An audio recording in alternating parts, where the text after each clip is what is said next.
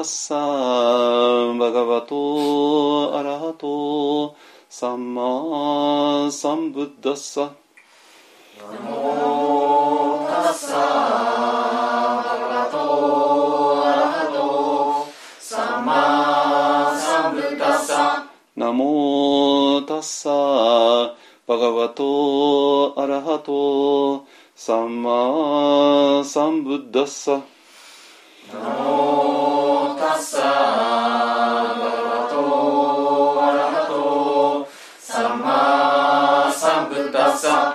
ナモタッサ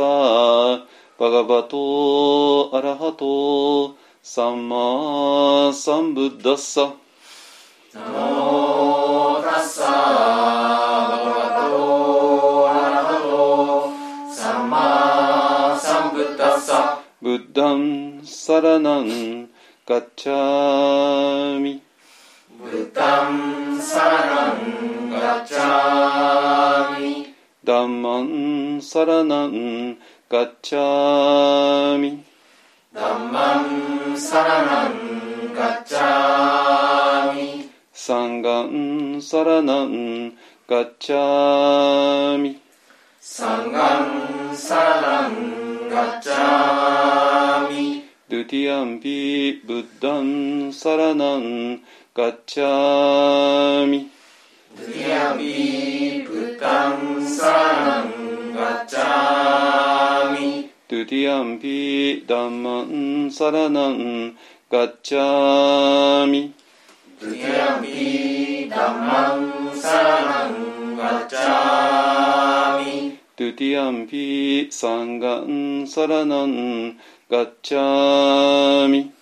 チャミ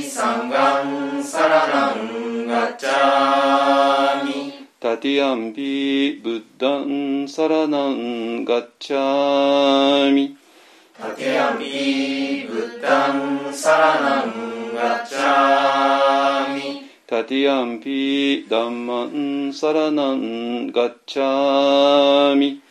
ティアンピダンマンサラナンガッチャミドゥティア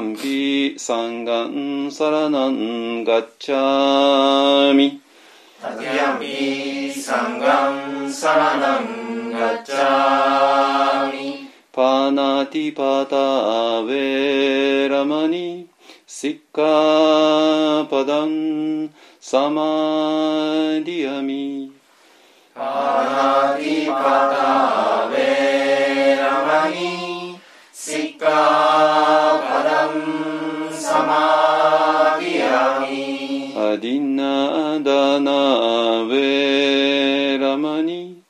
シッカパダンサマデ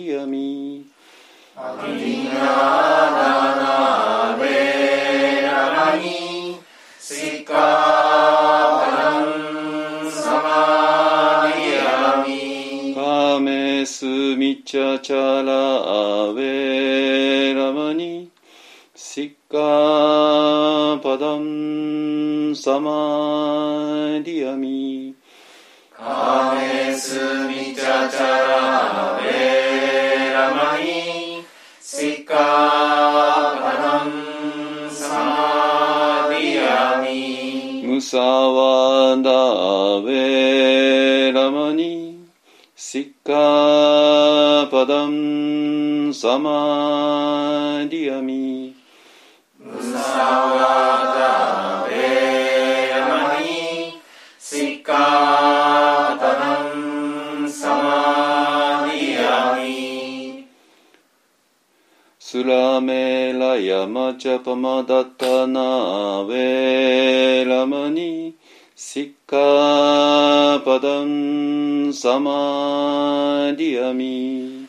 สาเมกายมัจจปปัตตาเวรมณีสิกขาปดังสมาธิยามิสาธุสาธุสาธุสาธุสาธุสาธุ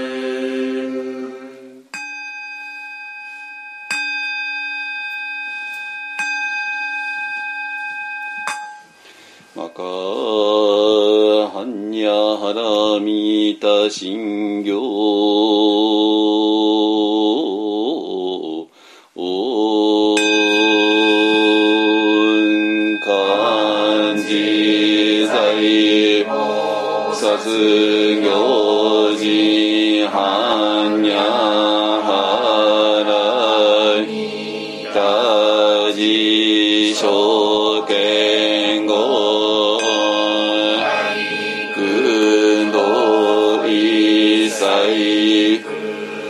くしゃりししきふいくくふいしきしきそくくくそくぜしきじゅそよしきやくぶせしゃりしぜしょうほうそうふしょう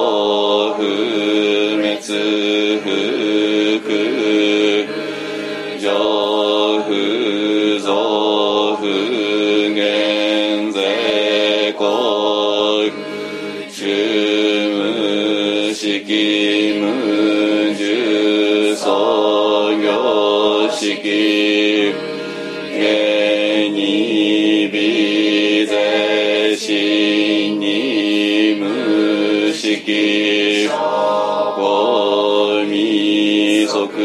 法無限界内し意識界無無明薬無明人内し無老死薬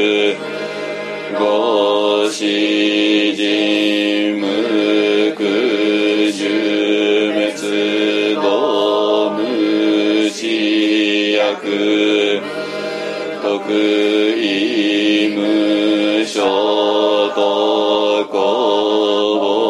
大サ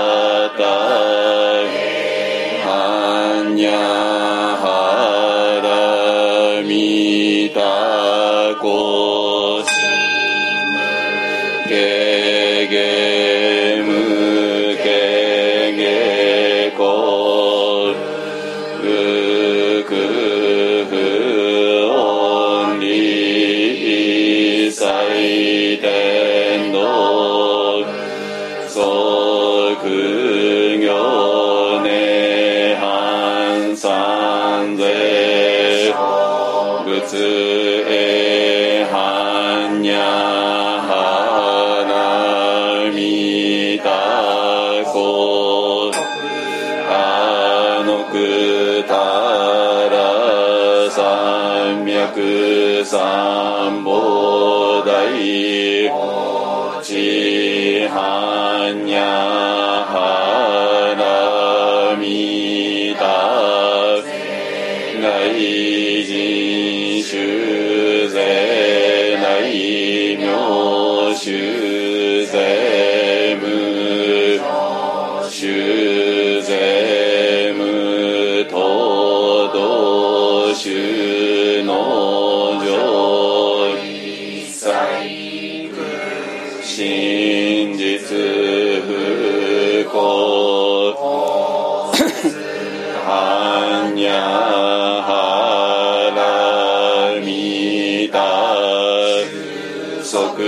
即説修圧ギャテ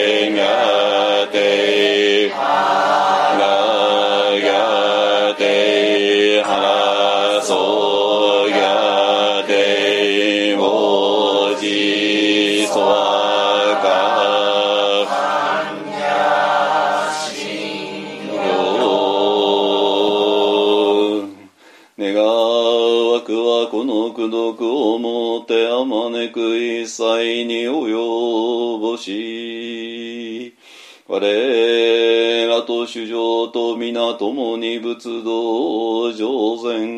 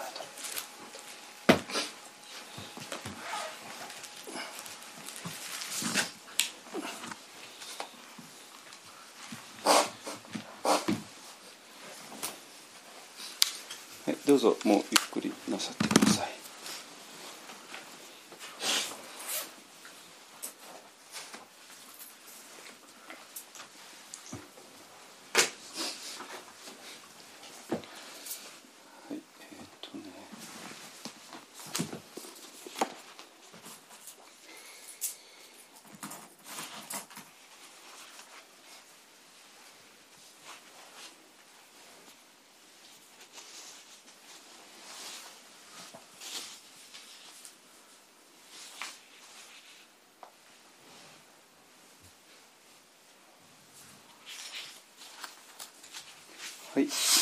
あ、そこそこそこ。あそっか。この間はあれですね。もう、Fed up with being unhappy をね、やったんですかね。はい。はい、えっ、ー、とですね、えっ、ー、と、まずね、あの状況をちょっとポッドキャストの人のために説明しておきますとあの今ね、えー、と私らは、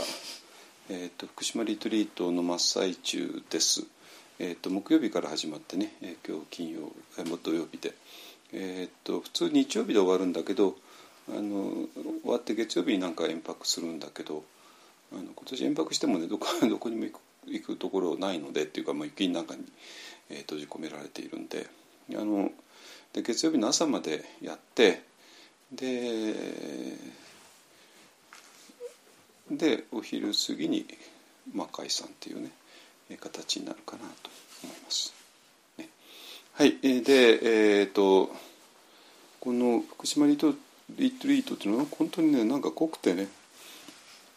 日数はそんなに長くないんだけど、えー、とその間に、えー到達することっていうのは本当にすごいんですよ。ねえーで今回もね本当にいろいろとあのなことが、えー到達できているかなと思います。えーとまあ、これは私のなんか勝手な思い込みではなくてやっぱり皆さんからの反応が非常にいいのでね。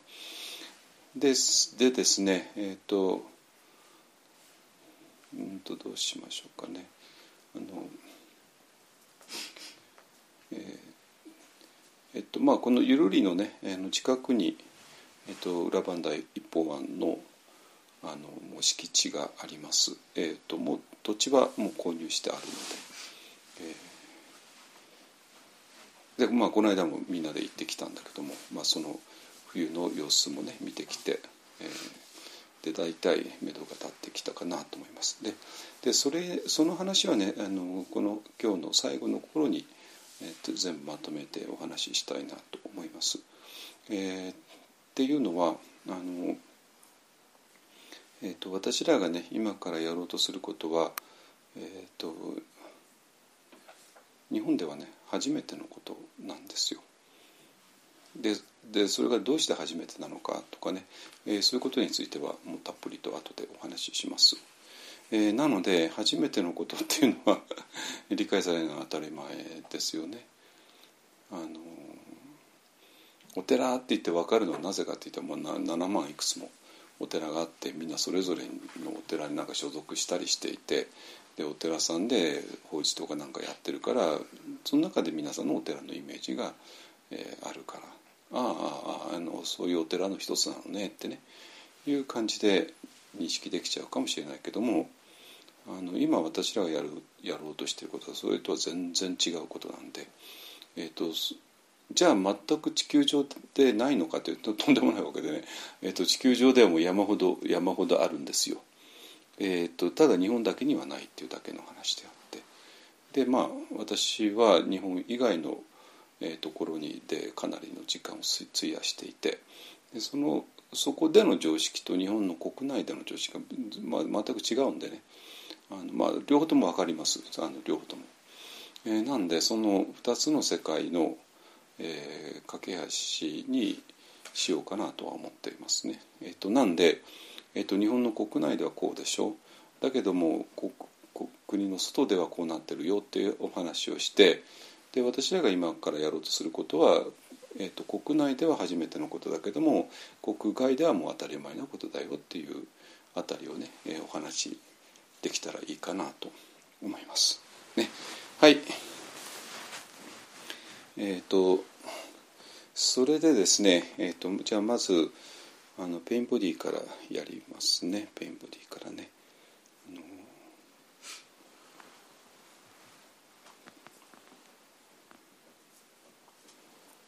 っていうのはあの、えー、なんていうかなあの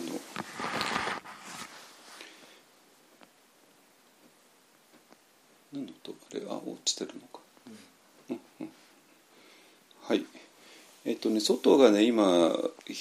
氷点下マイナス1ぐらいだと思いますけどもこれから今晩でだんだん下がってくる予定でえー、っともうこれ全国的に北日本中心に寒気が流れ込んでくるみたいでですね。あと数日間。なんで、えー、今日からそんなに災害的な大雪にはならないけどもあの多分除雪車が出るか出ないかぐらいだと思いますけどねあの結構降ってくるかなと思います。はい、えー、そういう中での福島リトリートです。でね、えっ、ー、とペインボディなんですよ問題は。ね、あのっていうのはこの福島リトリートとペインボディというのは非常に深く関わっていて、えーと、この間の10月ですね。10月に、えー、福島リトリートをやって、えーと、10月の上旬でしたけどもね。あのでその後11月も接心やったんだけどそれはサムサム接心だったんでね。あの雪囲いとかをやるための接心だったんで、えー、その時はあの普通のあの接心ではなかったんで、えーと、比較にならないんですけども。えーと、10月のはね普通のあのいつも通りの福島のリトリートでででその時にねあの非常に大きなことがいろいろ起こってで一つは、えー、やっぱりペインボディが非常にクリアに見えたっていうことですね。でそれが本当にすごくて、えー、なんていうかな。あの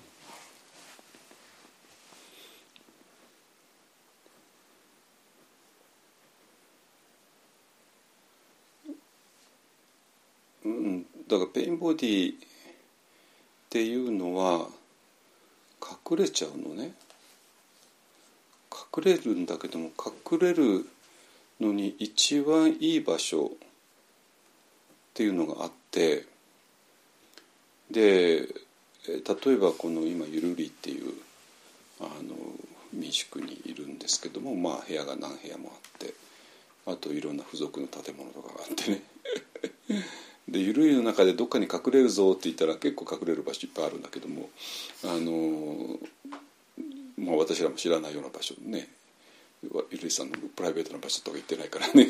あの、えー、そういうとこがあるあるけど、まあ、まあどんなに隠れたって見つけ出すことはまあできるわけなんですよ。でそうなんだけども一箇所だけ見つからない場所があるわけ。でそれどこかっていうと自分自身なんですよ自分自身。これは見つからないんですよ。だって私,、えーと、私の目はね私の目あんまり良くないんだけど、まあ、眼鏡かけたりいろいろ使えばね、まあ大まあ、全てのものを見ていくいくことができるわけですよ全てのもの。ねえー、でどんなに隠れたって、まあ、全部暴き出して見ることはできる。だけど目が見えないものっていうのが一つだけあってそれは目自身ですね。ねだから目自身は目からは隠れているですよ。でペインボディっていうのはものすごくこう狡猾で、えー、ペインボディは隠れるのね隠れるんですよ。でそれで、えー、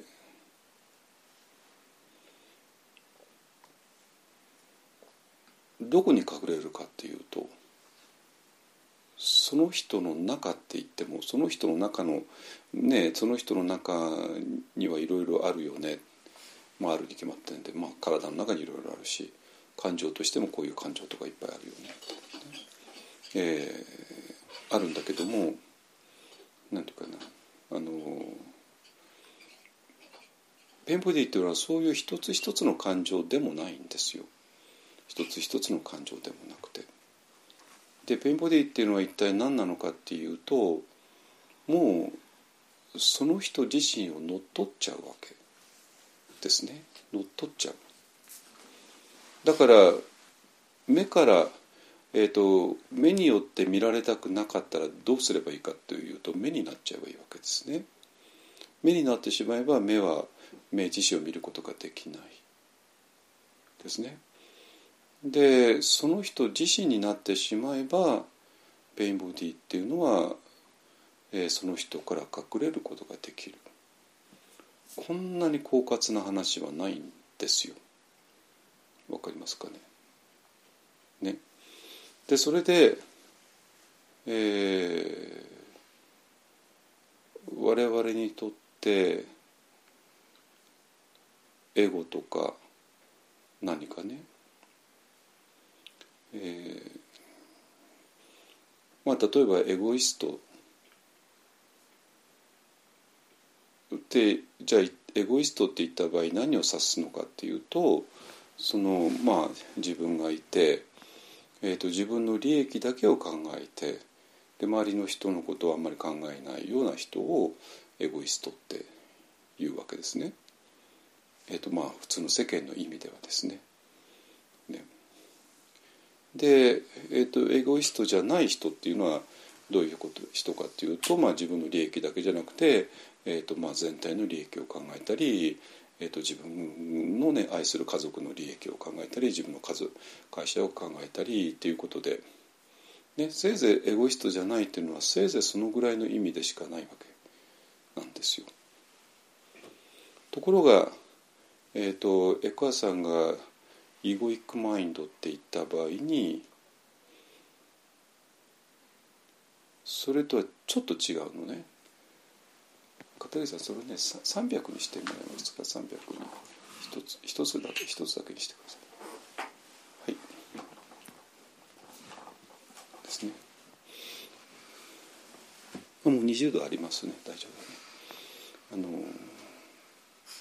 た場合にそのエカさんが言うイゴイックマインドっていうのはそういう thinking とかエモーションとか、えーと、体についてはあんま言わないけども、まあ、体ですねそれを自分だとすることをイゴイックマインドって言うんですよ。いいですかね？いやそんなの当たり前じゃないかってねえー、当然皆さん言う言いますよね当たり前だってね。でところがなんていうかな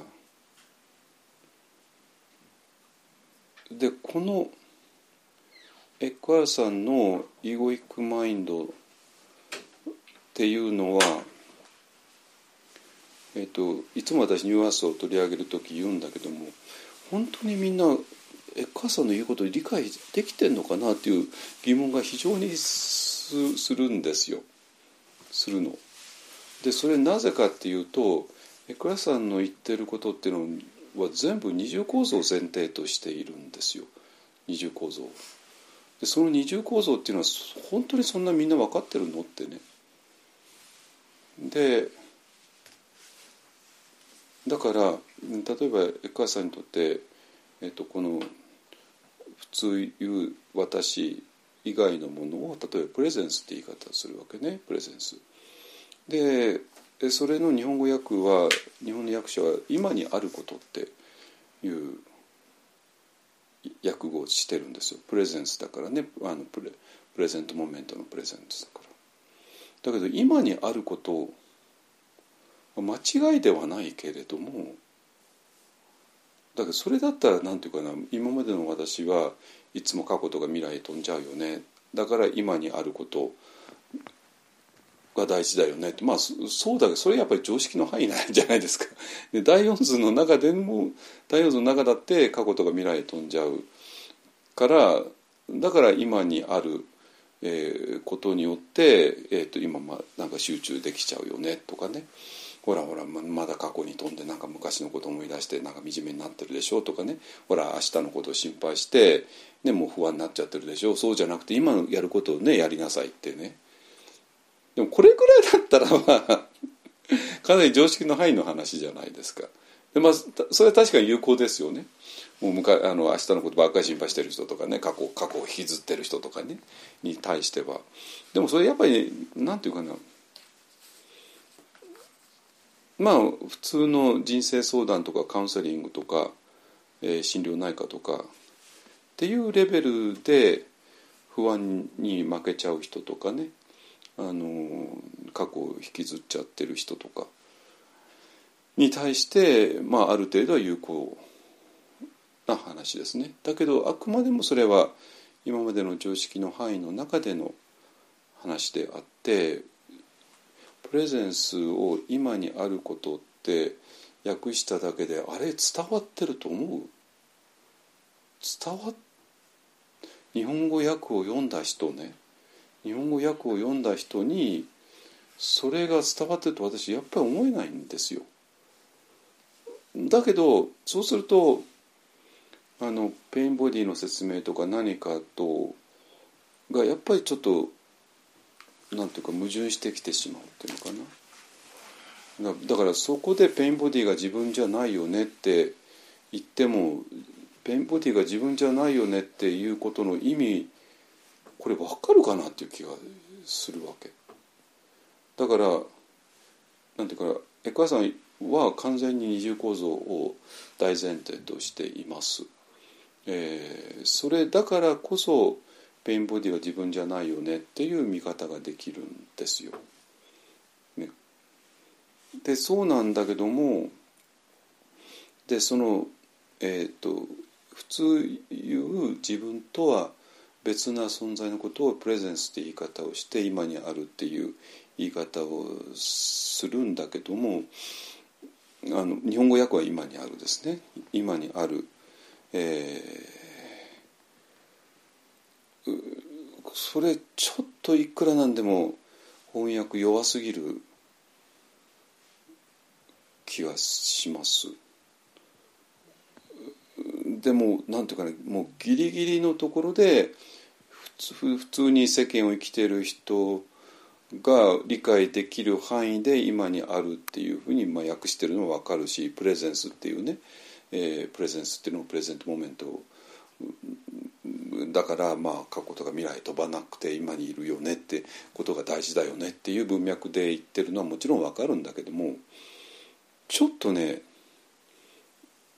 とてもじゃないけどもエクアさんの全体のえティーチングを伝えきれている。あの日本語訳を読んだだけです。ちょっと無理じゃないかなっていう気がします。ね、で、えー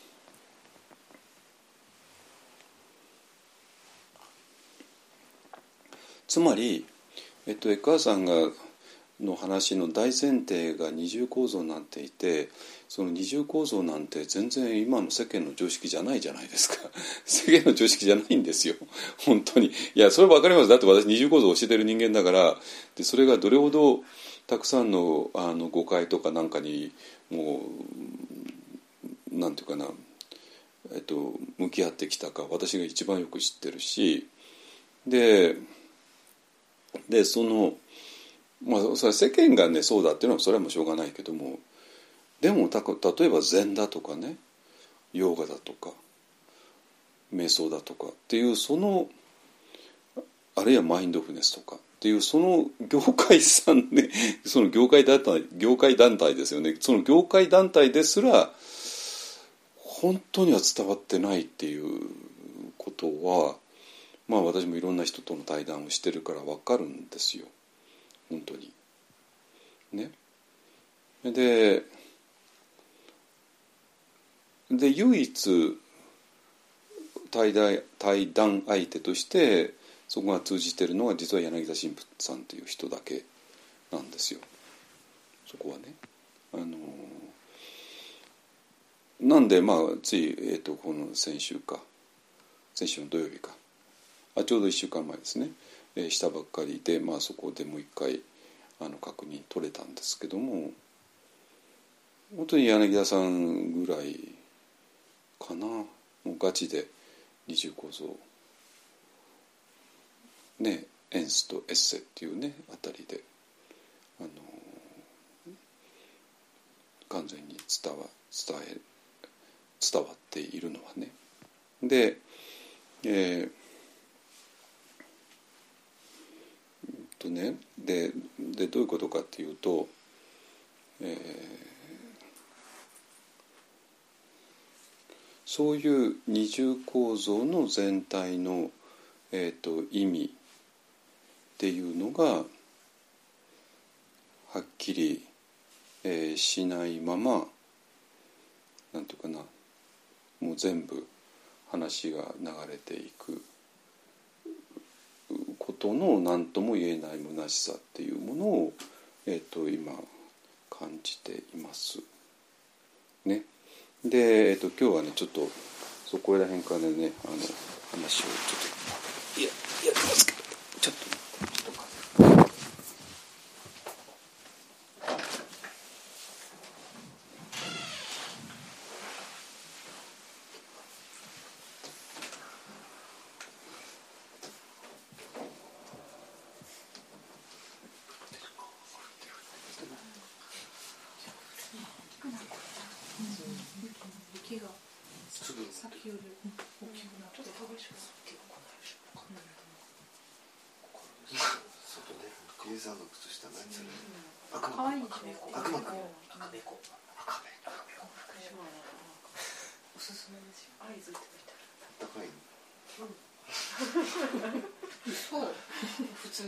踏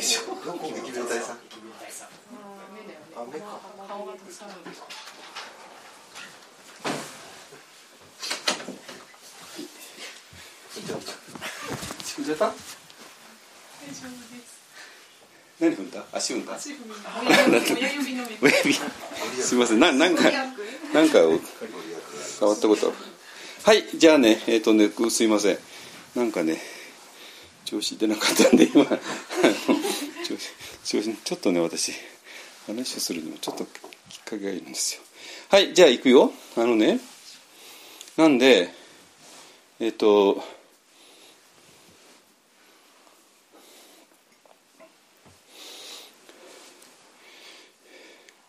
で私は本当業界の人間じゃないですか。業界の人間っていうのはね だから業界ってみんな知り合いなんですよ。みんな知り合いなのよ。その先生先生レベルの人たちがね。もうもう昔から何十年と付き合ってる人たちでで彼らの理解っていうのも分かるしでそれも皆さんの目の前でいろんな対談とかね突っ込んだ話してるじゃないですか。で特に私はもうガチでいつも対談してるからあの予定調和はえー、と計算に入れないでねやってるんでもう大体みんなの本音がガンガン出ちゃっているからみんながあの先生レベルの人たちが何を先生っていうか指導者レベルの人たちが何を考えているかもあの大体分かっていると思います、えーと、私の対談ですれば聞けば。で本当に二重構造がガチで、えー、しているのが、えーと、柳家さんですね。でそれと あと永井仁さんって非常に不思議な人がいてあの人はあの人は何て言うんだろうまああの人は本当にガチの哲学者だから哲学的に考えると二重構造になるよねっていう話でもう本当に考えだけで詰めていっちゃうっていうね。ですごいことで。で、まあ、柳さんはもう、まあ、信仰によってですね、えー、よって。信仰プラスもちろんいろんな哲学とか神学とかねを総動員して。でそれプラスもちろんヴィパサナの経験とかねなんかがあって。ですよね。はい、それで二重構造っていうのがはっきり分かった上で、えー、このペインボディは自分じゃないよねっていうことが見えてくるわけなんですよ。ね。えー、というかその前提条件が必要なわけね。でそそその上で、えーと、このニューアースのね、えー、第6章が「Breaking Free」っていうんだけども、えーと、それの最後の段落が「Breaking Free of the Pain Body」でこれまた本当にあの5章は pain body で6章は breaking free なんだけどなかなかね breaking free してくれなくて あの最後になってやようやく出てきて。でこの前がすごかったでしょ？あの「ペインボディ・アザ・アウェイクナー」ってね先週やったけどももうあまりにも辛すぎてもうもう無理もう無理って言って「I'm fed up with being unhappy」って言ってね言う人もあのいてでであの電気製品で、えーと、ここにねあの、まあ、日本の電気はちゃんと抑えてるからいいけどもここに今電気ストーブ目の前にあるんだけどもこの電気ストーブにものすごい電流かかっちゃったらもうこれ自体が焼き切れてしまう。でそれと同じようにネガティブエネルギーっていうのも、えーと、我々のペインボディはネガティブエネルギー大好きなんだけどもそれもやっぱりあるある一定のレベルであってである一定のレベルを超えて自分の体の中にネガティブエネルギーが流れたらもうもう耐えきれないわけですよもう耐えきれないもう耐えきれなくてえー、あのそこからね、えー、自由になるっていうこともある。ね。え、ー、とだからもうこれはこれを自分だとしたらもう耐えきれない。ね、で、えーと、この前の、ね、先週もちょっと話したけど、まえーと、今まではねそういうふうにそこまで追い詰められた人がもう耐えきれなくてペインボディをがもう手放す。手放すってもうで自由になったっていう経験をした。けれどもえーと、今の時代は、えー、もうもうやっぱりこの、えー、ペンボディから解放された意識っていうのがたくさん、えー、あるのでもうチュチューズすることがね選択することができる、ね、だからそれで初めて、えー、コンシャス、えー choose to step out of identification with thinking and emotion and enter the state of presence. They relinquish resistance, become still and alert, one with what's in, within and without. ね。あの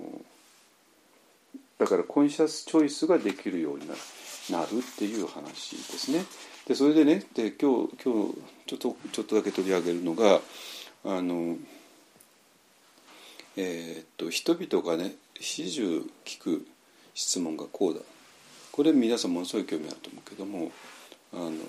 ペインボディから自由になるためにはどのくらいの時間が必要なんかっていうねこれ興味あるじゃないですか。ある。あるはい。で The answer is of course that it depends on both. えっ、と2つのものにねあのよる。一つは density of an individual's pain body つまりあなたの pain body がどれほどなんていうかなこれは濃密だっていうことですね。ね濃密に pain body が自分の中にあるのかあるいはうっすらとしかないのか。でだから濃密だから悪いとかそういう話じゃないんですよ実を言うとね。でそれとあのえっ、ー、と「arising presence ね」えー、まあ私らのあれだと,、えーと、第五図としての私が皆さんの中にどれだけ、えー、もう立ち上がっているかっていうね二重構造のもう一つの方が皆さんの中に立ち上がっているかっていうことですね。だこの2つに、えー、よる、えー、どのくらいかかるかっていうのがね。あのだから、えー、ペンボディが重かったら、まあ、自然な成り行きで時間かかる場合もあるだろうし重すぎちゃって一気に行くって場合もあるだろうしあの軽いからすぐ行く場合もあるしね、だから病気が軽症だから治るって場合もあるし。だけどペンパニの場合はそうじゃないじゃないですか。軽症だとずるずるずるずるずるずるずるずるいく恐れもあるし、ね、でそれでこの第五アライジングプレゼンス、ねえーと、私ら的には青空としての私がどれほど、えー、出ているのかでこれも じゃあ出てたらいいのかっていう話でもないですよね。なんか中途半端に青空に触れちゃうってこともあるんですよ。中途半端に青空に触れちゃうとなんかまあなんとなく幸せじゃないですかね なんとなく幸せだともうもっと究極の幸せっていうのを望まなくなっちゃうからだからそれはね本当に何とも言えないですよね。あのえー、っとだけど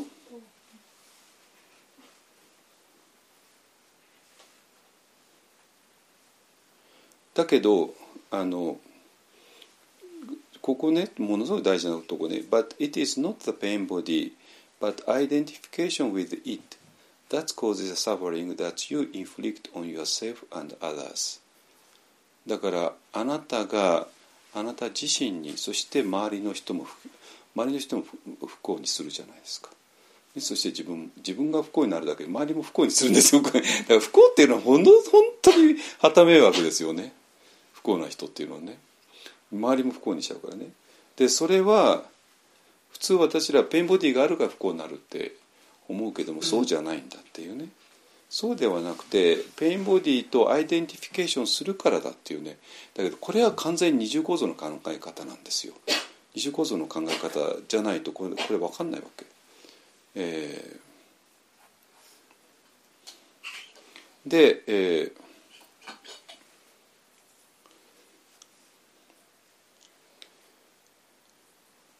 でそのそれを自分だとしたらまあ過去を何回も何回も生きてでそれでえっ、とエッカさんアンコンシャスネスって言葉や使うんだけどもアンコンシャスネスっていうのは単なる無意識ではなくて、えっとエッカラさんが言う意味での一方案が言う意味でのこの全体の構造が分かってない二重構造が分かってないことをアンコンシャスネスって言いますね。えー、だからえっ、とだから pain body からどれぐらい、えーえー、解放されるどれぐらい時間かかるかっていう質問じゃなくて本当に質問すべきのはこういう質問だっていうわけね。How long does it take to become free of identification with a pain body? だから pain body との identification から自由になる。pain body から自由になるんじゃなくて identification からフリー自由になるのにはどのくらいかかるかっていうねことですね。ここの違い本当わかるかな？ただこの時間違いはこれだってもう完全に二重構造前提にしてるでしょ、ね、二重構造があるからこっちが本当の自分だよね。これが嘘の自分だよね。だけど嘘の自分ずっと自分だと思っていたよね。でもこっちが本当だよね。って分かった途端にこう disidentification 起こるんだけどもこっちの本当の自分がなしなしで disidentification 起こる起こりようがないじゃないですか。じゃあ pain body が自分じゃなかったらじゃああなたは一体何なのよっていう話になってちょっと答えようがないわけ。うん、ね。えっと、私25度の場合も全然非常にクリアな答えがあるわけだけどね。でそしてもちろんその答えは「It takes no time at all ね」もちろん時間なんか一切かからない。そうですよね。あこれ自分じゃないっていうふうに判断したらもうそこまでじゃないですか。ね。でそれで、えーえーっとじゃあもっと具体的に言うとね「When the pain body is activated know that what you are feeling is the pain body in you」これすごいですよ。こん何気なく言ってるじゃないですか。このエクアさん何気なく言ってるから何気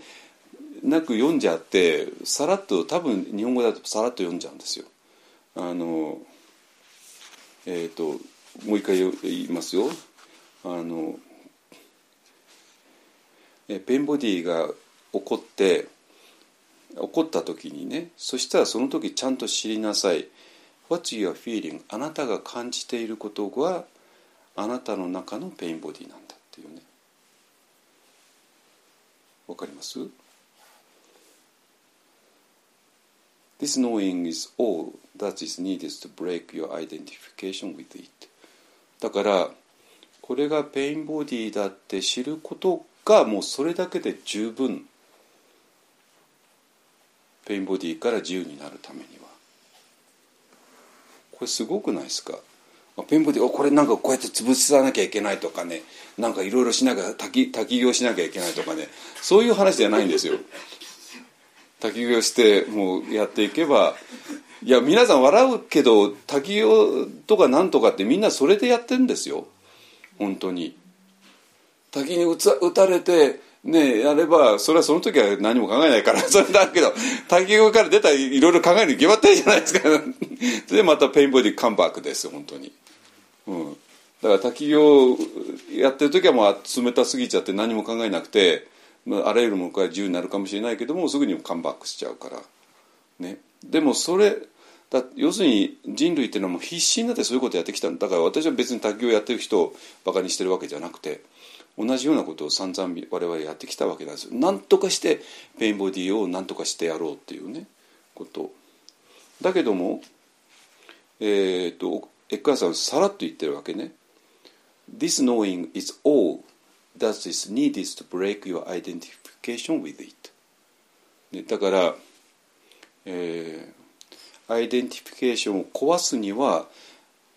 これあこれが pain body だよって知ることがもうが全て。必要なのはもうそれだけなんだっていうね。そういうことですね。ででこうやって知ることで、えーと、古い感情 emotion があのまたよみがえって、ね、ペインボディがよみがえるってことは古いエモーションがよみがえるわけね。そして、えー、それが古いエモーションが私らの頭の中に、えー、湧き起こってきてそして えー、でそうするとまたインターナルダイアログが始まるでしょね。えー、そしそしてあなたはそれは自分の中の話じゃないですか。そしてそれは必ず他の人との、えー、交わりとかあるいは行動とかを生んでしまう。でそれによって我々は相も変わらず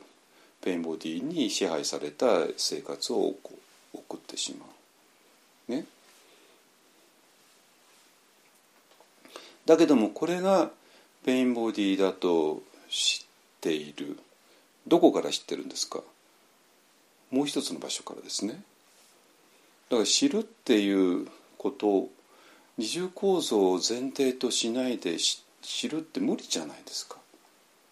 わかります？二重構造を前提としているから私の本当の自分はこうで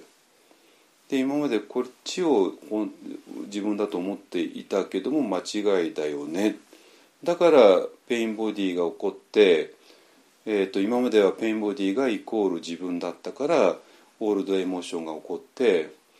でそれでまたあのああの野郎ねあいつに言われたことが蘇ってきてって言ってなんかしてで見事に pain body に、えー、通りに生きてしまう。ね、でだけどもこれは pain body だよね。 pain body っていう詐欺師だよねって分かった時にもうそれに、えー、 pain body cannot use, your, use you anymore. renew itself through you だからあなたのをもう、え、利用することができなくてあなたを通してエネルギーを得ることもできない、ね、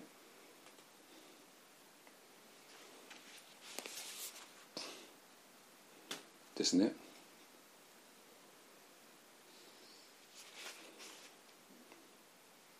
でそれで、えー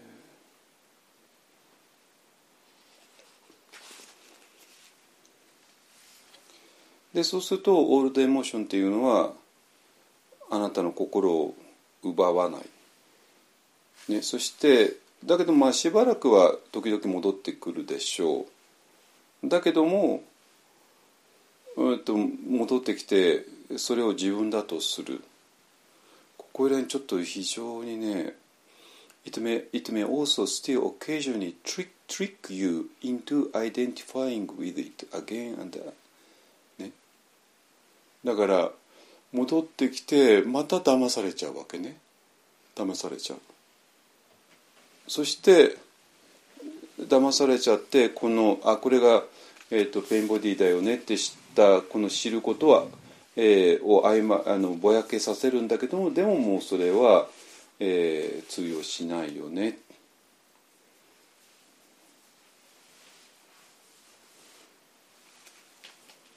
だからえっ、ー、とだからねオードエモーションが湧き起こってきて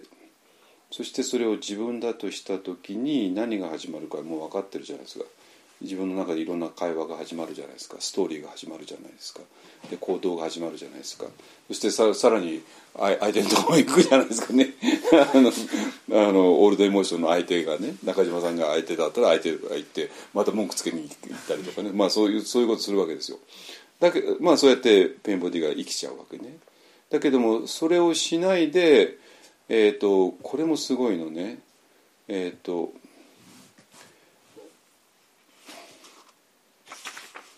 えっと、このオールドエモーションを、えっと、状況の中にプロジェクトしない。でそれで何をするかっていうと facing it directly もうこのオールドエモーションだけを見る。わかる？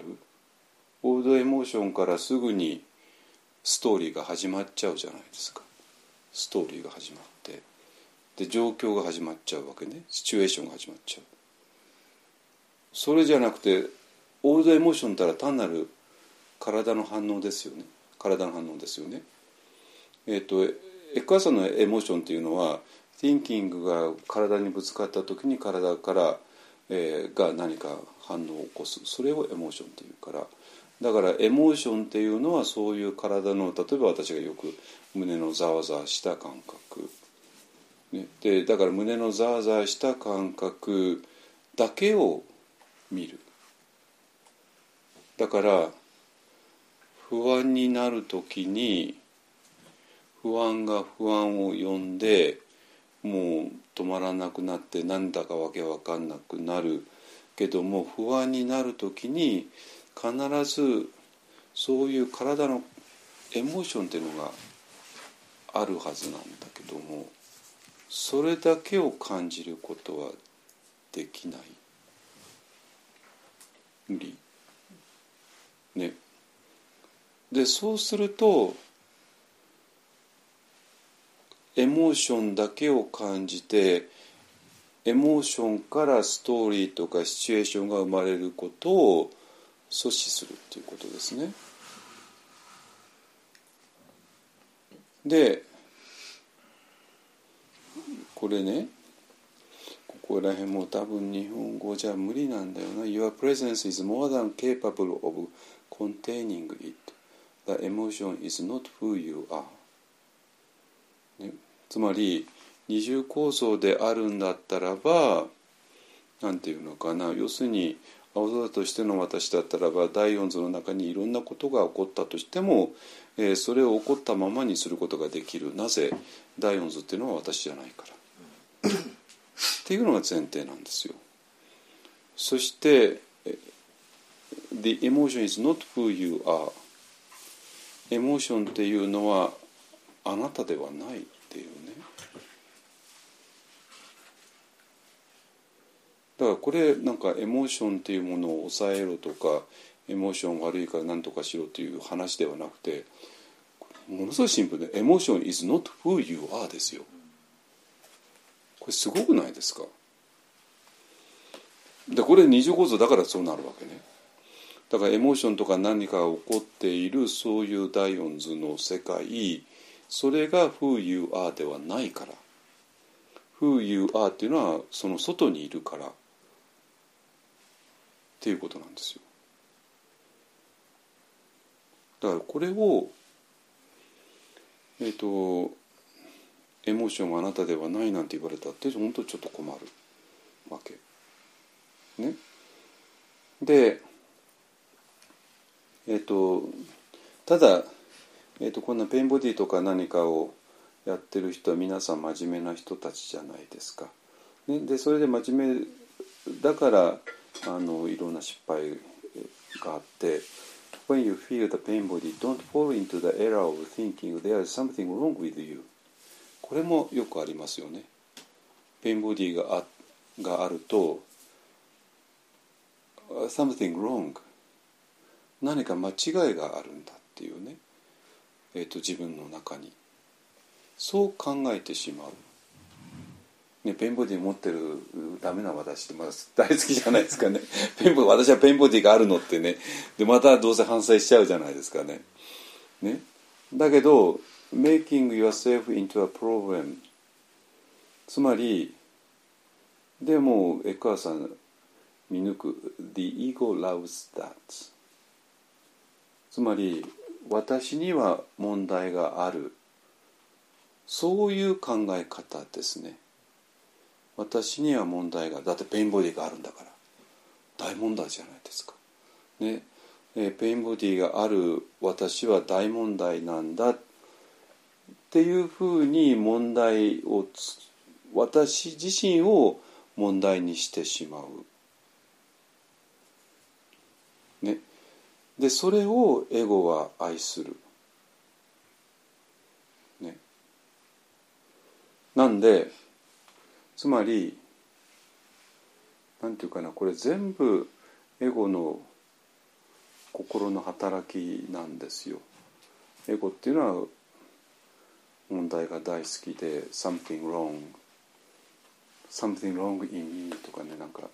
言っちゃってね。あの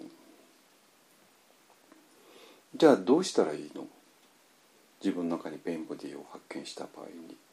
た時に The knowing ここここもすごいのね。The knowing needs to be followed by accepting だからまずは知ることじゃないですか。次に知るべきことはするべきことはアクセプティングなわけね。いいですか？で今ずっと例を挙げたのはアクセプティングしない限りにああ自分は間違いがまだサムティングロングなんだとかね。あのそれで、ね、エモーションがなった時にまたわーってストーリーとかシチュエーション作っちゃって、えー、じゃなくて今エモーションっていうのはそういう、えー、ね胸の中のザーザーとか。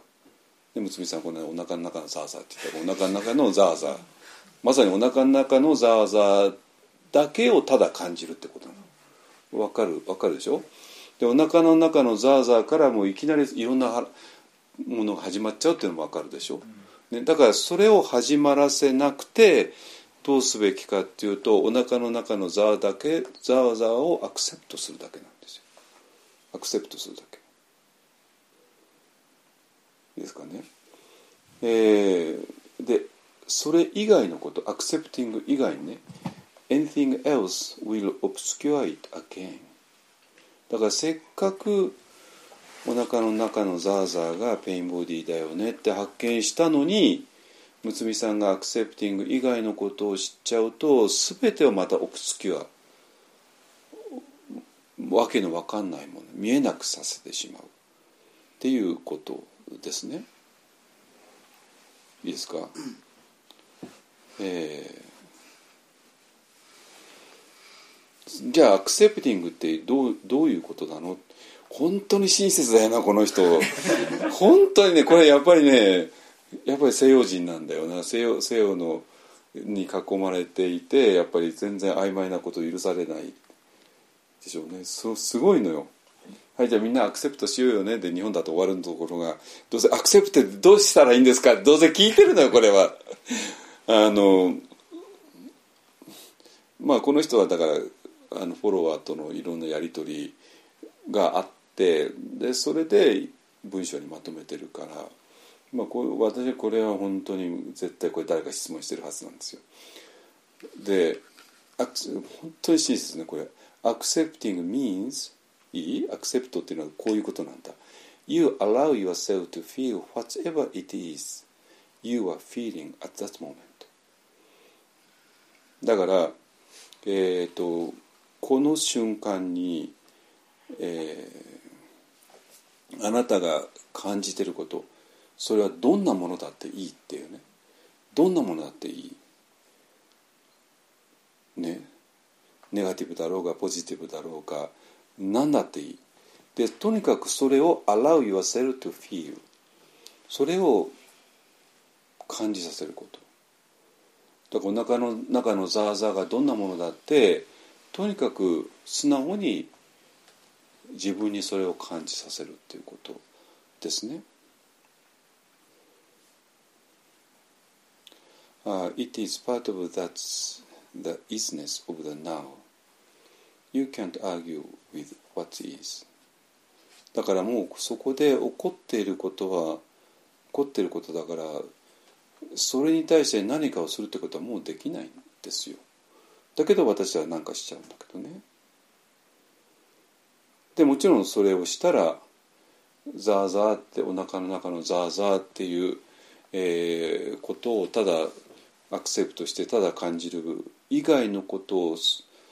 もししたらそしたら you suffer ただ苦しむだけだ but if you do you suffer ねそして through allowing you become what you are vast and spacious だこれも二重構造だったらねあの二重構造だったらば四つの中では一切戦わないってことじゃないですか。全てアクセプティングして全て感じるものは感じる。ね、それをしたらばあなたは青空としての私、えー、の方に主体が転換するからそしてそれは vast and spacious ものすごく広くてものすごくスペースがある。だって青空なんだから。ね。You become whole あなたは全体になる。You are not fragment anymore. もうあなたは、えー、部分部分ではない、ね、だからそういうあのことですね。あの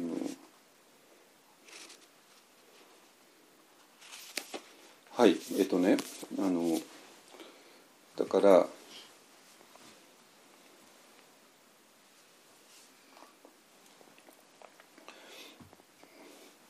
なんていうかなこれはえっ、と二重構造でその青空としての私とかねエッセとしての私とか、えー、そういうものがあってでそうじゃないエンスとしてのエンスの中の私とかダイオンズの中の私がまあいろんなものを感じてしまう、ね、そして感じてしまうことをそう感じている自分をそれが自分だとした途端にいきなりいろんなストーリーが始まりシチュエーションが始まりわわわわわわわわってなっていくわけ。ねで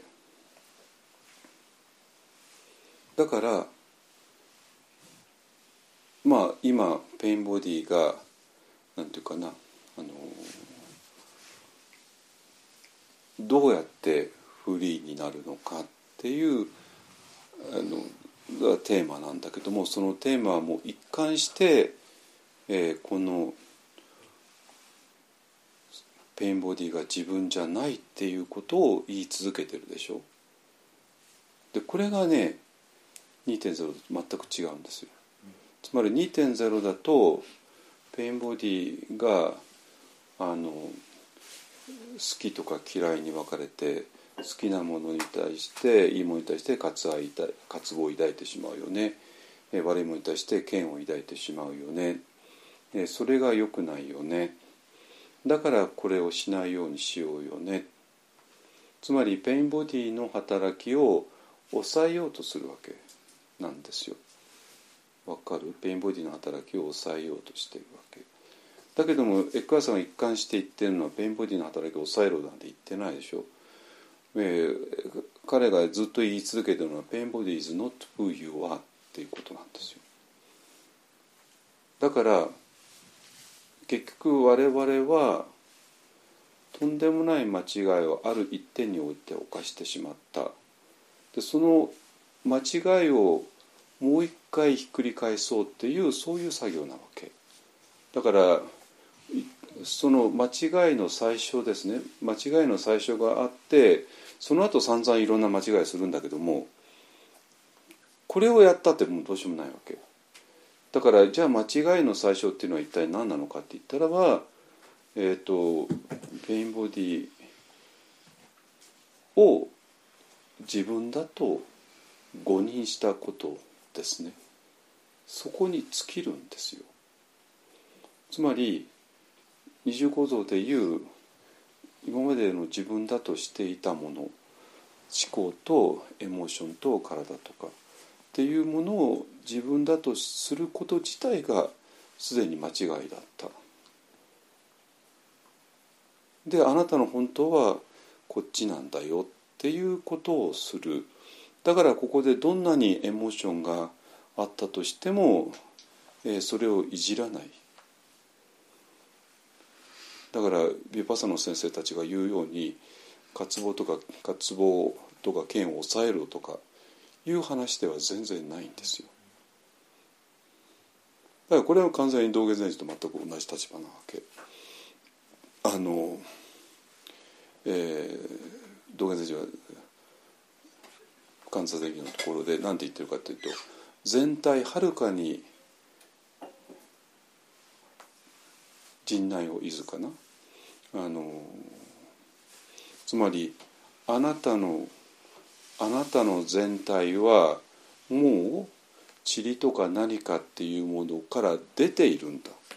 だから保式の手段保式っていうのは掃除の手段ですね。掃除のための手段は一切必要ないんだって言ってるわけ。でこれをどうせねああじゃあもう何もしなくていいんだっていうふうにじゃあもう酒飲み放題だとかね酒飲み放題でなんか悪いことをし放題にどう取ってきちゃったわけ。本当にそうなんですよ。それだったらばねあのこういう心の働きをまあきれいにする方がなんぼかましっていうふうに思うのは当たり前なんですよ。それが1.0から2.0にシフトした最大の理由ですね。だから心のね汚れをなんかだから心の汚れを落とす必要がないっていうことの意味を完全に取り違えていたわけ。わかります？心の汚れを取り汚れを掃除する必要がないよねって言った途端に松山さんの部屋は汚汚くなっちゃったっていうだけなんですよ。汚くなっちゃっただけなわけ。あまあじゃあもう掃除しなくていいんだっていうね。いう掃除しなきゃいけないとずっと思ってたじゃないですか。だけどなんか掃除しなくていいんだって言われちゃったと誤解したわけで、したわけなんですよ。でその結果として掃除するっていうことをもう怠ってしまったわけ。でそれでもう渇望とか嫌悪をそのままでいいんだっていうふうになっちゃったんですよ。だからもう酒飲み放題だしもう何何でもし放題になっちゃったわけ、うん、だからでそれに対して自分の中のそういうネガティブなねあの、えーと、アクサラっていうんですけども不全不全心のね 本当によく言うような不全心っていうね不全心があるでしょうあなたはね。じゃあそれを本当にきれいにしなきゃっていうねあの方向の方がなんか仏教じゃないのっていうふうにまあなったのが仏教2.0だったわけ。それが平成の終わりに日本を席巻したんですよ。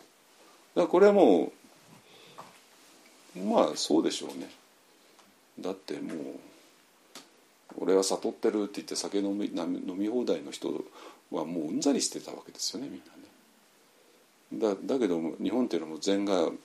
あの独占禁止法に違反するぐらいあの独占企業だったんですよ。わかります？瞑想って言ったらも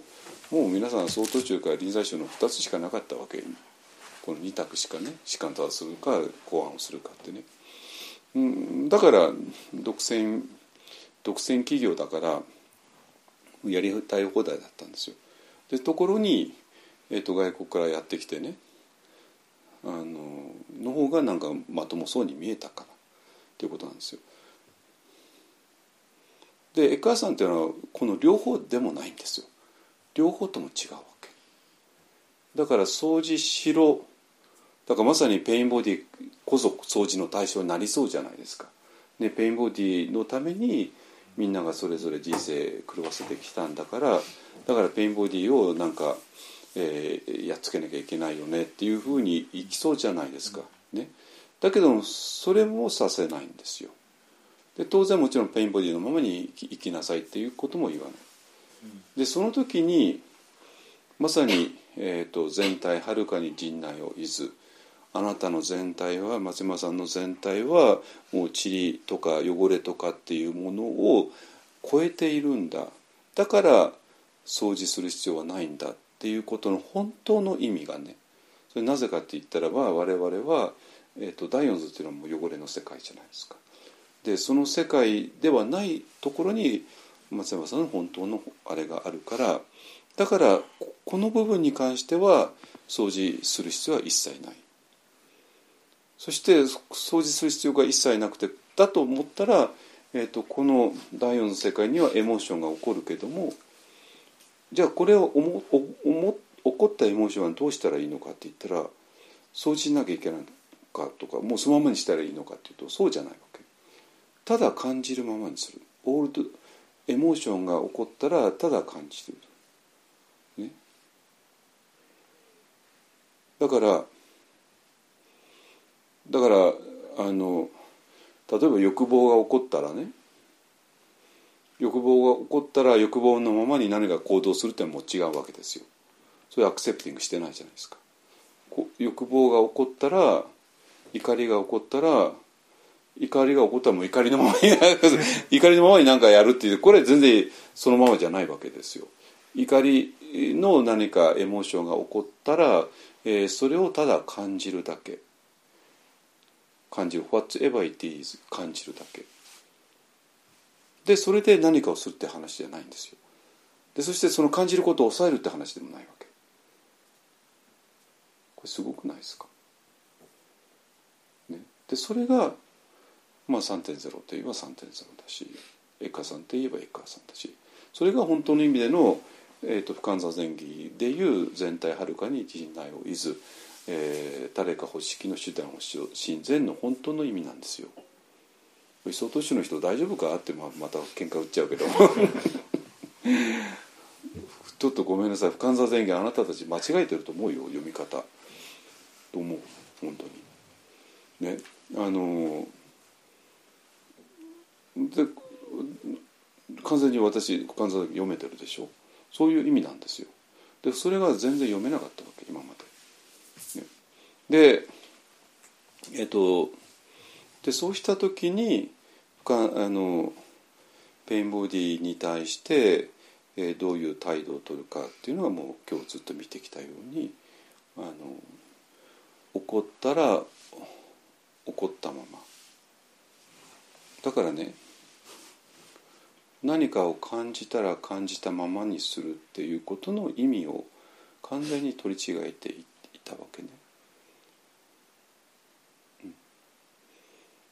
だからそれは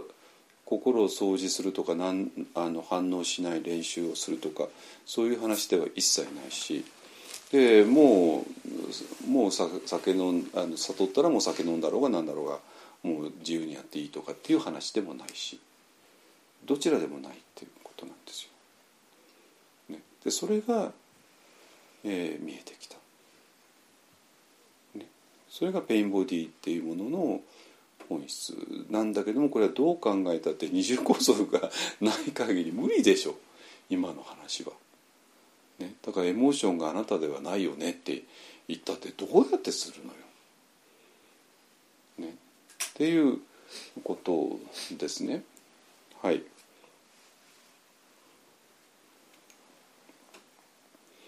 だから、えー、と今日はずっと「ノーイング」っていうことをずっと言ってきて、えー、と知ることですね。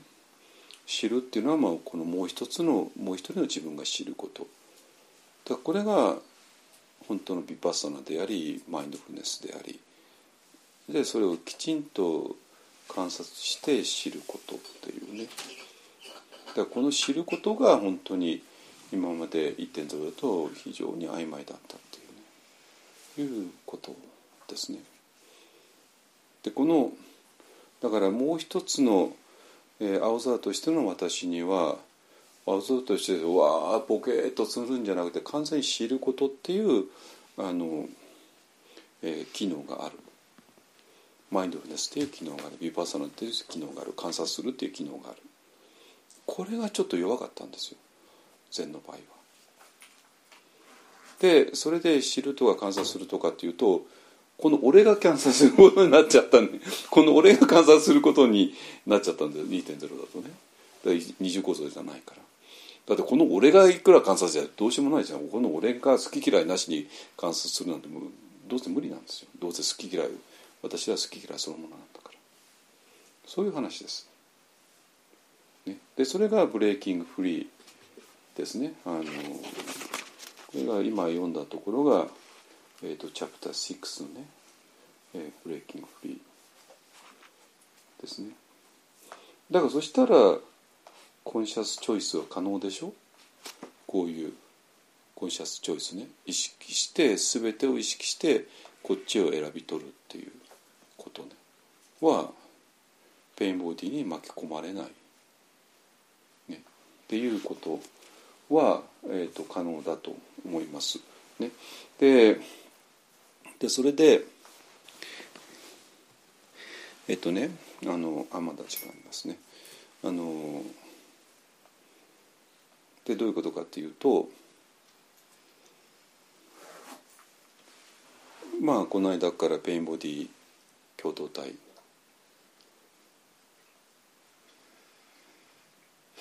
これはなんていうかな。単に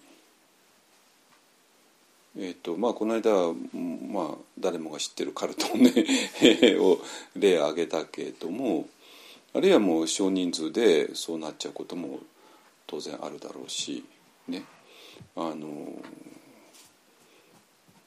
まあ要するに、まあ、よくよく依存関係ってねよくあるけども、まあ、そういう関係依存関係のあの少人数のね、えー場合もあるだろうし。だけどね一番ねあのなんていうかなままずいのはなんていうかなやっぱり中途半端なスピリチュアルな団体というのが一番まずいんですよ。もうもう分かると思うけども。これなぜかっていうとなんていうかまあちょっとね昨日お茶会に出た話題になったのはこれはちょっとあまりにも生々しいからとてもこんなとこ言えない話なんだけどもなんていうかな。世間はねある意味もうさっぱりしてるわけなんですよ。さっぱりしてる。例えばね地にも不動産業界の人いるけども不動産業界なら非常にシンプルじゃないですかね不動産をあれこれ移動させてその それでいろいろでそこで儲けを出そうっていうだけの話でですよね。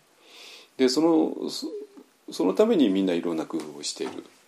だけどそれはやっぱり儲けのためにってねもう最初から分かってるわけでね 分かってるわけでその好意があってあなたは私の売買をあの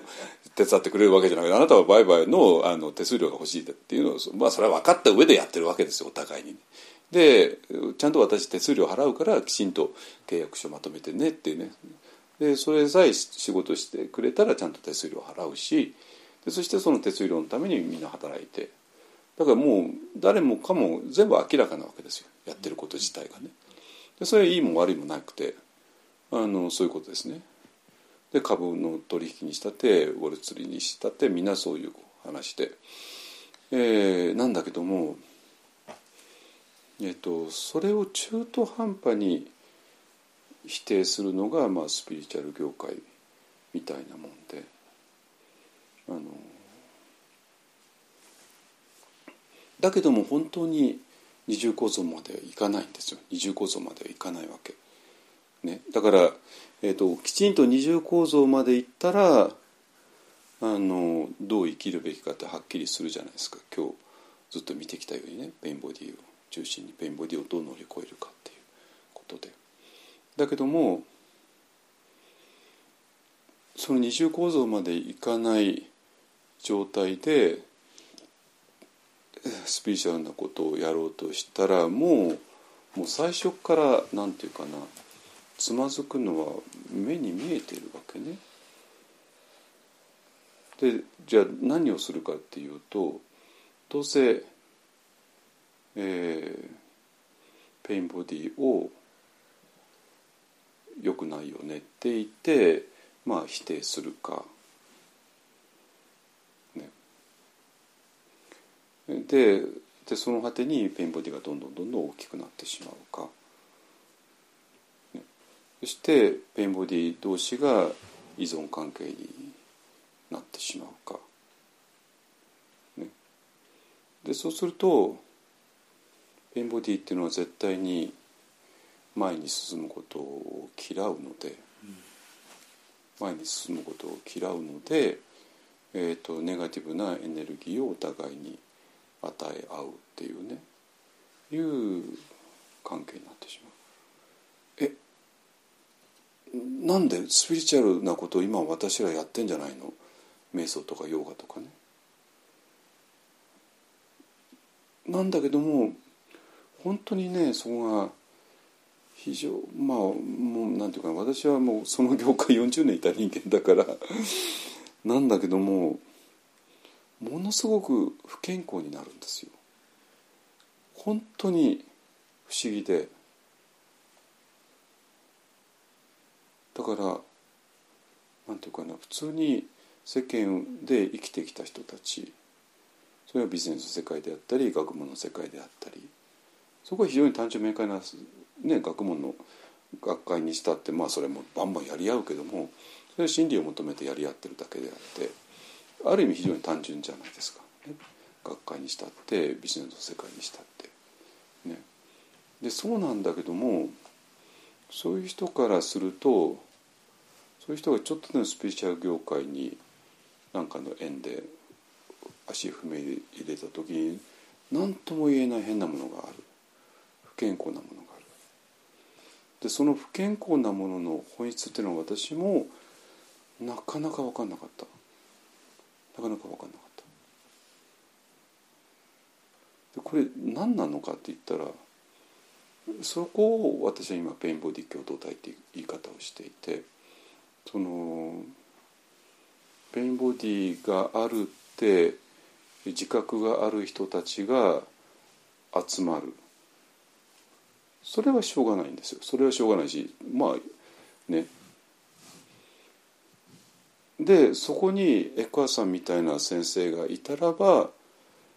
ペンボディっていうものをどう扱っていいのかを非常に正確に教わってそしたらみんながペンボディから解放されていく。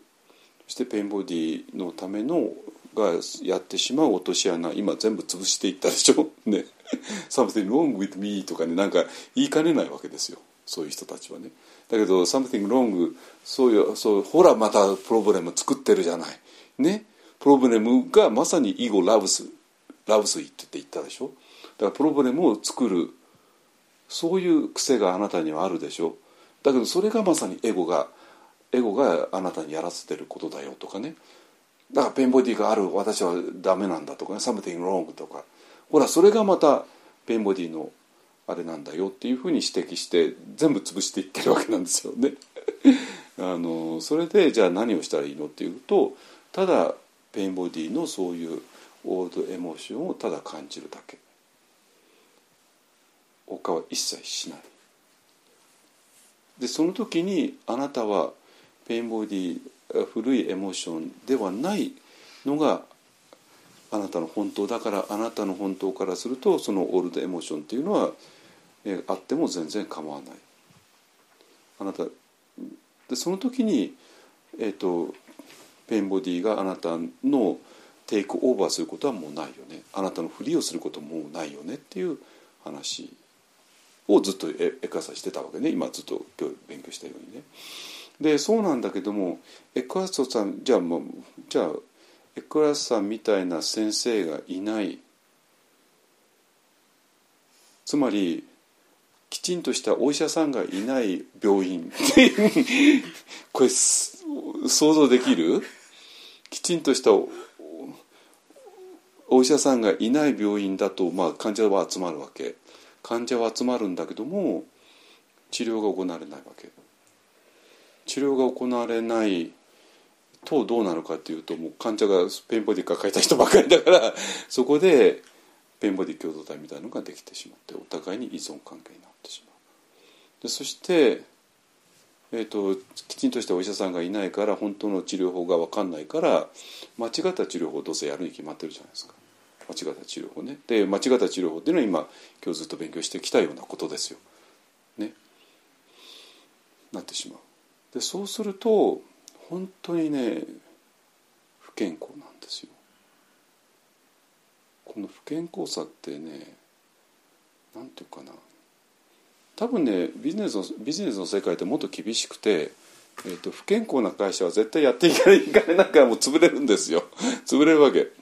あのだから普通の社会だと存続不可能なんですよ。そういうのは。だから倒産したりいろんなことして退場させられるわけね。である意味あの健康的なんですよ。それも全部消しましょう、うん、健康的なんですよ、ね、だけどもこの今ペンボディの人ばっかりがある病院集まるじゃないですか。ね。でお医者さんいないまあお医者さんいるんです。よ お医者さんを自称する人はいるんだけども。だけどお医者さんを自称する人はいるんだけどもそその人やっぱり致命的に治療法を知らないんですよ。あるいはペンボディっていう病気の本質を知らないわけ、ね、でそうするとどうなっちゃうかっていうとその病院自体がペンボディ共同体になってしまうっていうね。っていうことなんだと思う。でそうすると非常に不健康なの。だから私は何て言うかな瞑想やってるからだとかマインドフルネスやってるからだとかヨガを教えてるからだとかっていうだけでその組織がいいとは絶対言ってはいけないと思う。私はもう徹底的にそれは批判すべきことは批判すした方がいい。だから生地やっぱり私ら看板に弱いんですよ。お寺っていう看板が出ていたりヨガスタジオという看板が出ていたり瞑想道場っていう看板が出ていたりね、えーいろいろしちゃうとなんかこれいいもんだと思っちゃうわけね。ごめんなさいよくないんですよ。要するに患者が集まってるんだけども治療法がないっていうね いう なってそうすると世間っていうのはそんなそんなにペンボディばっかり集まってるわけじゃないから集まってたってそういう人が集まって会社やったらうまくいくわけないじゃないですかね。だから潰れるわけよね。だから世間では退場させられるんだけどもどういうわけかスピーチャル業界だとなんか退場しないままでやる。この不健康さっていうのが私はずっとまあ今から振り返るとそういうことだったんだなって思います。っていうのはもう私は今そのペインボディの本質とそれの本当の解決の仕方今学んだじゃないですか。ね、でその前提がやっぱり二重構造、ね、二重構造こそまあ二重構造じゃないとこの江川さん言ってることほとんど意味持たないんですよ。本当に。だから多分江川さんを読んでもほとんどの人には何も起こらなかったんだと思う、まあ、ただ江川さんの近くにいる人は多分何か人格的なあれをねやって、ね、あの何か変容が起こるのかもしれないけども、ね、あのだからなんていうかな。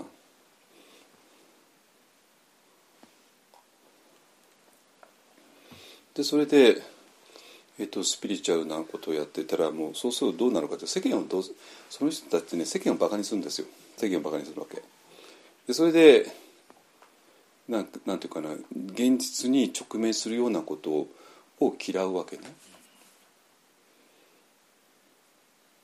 で一方が今私が皆さんに何をやってるか。ねえスマホどうしたらいいの？あの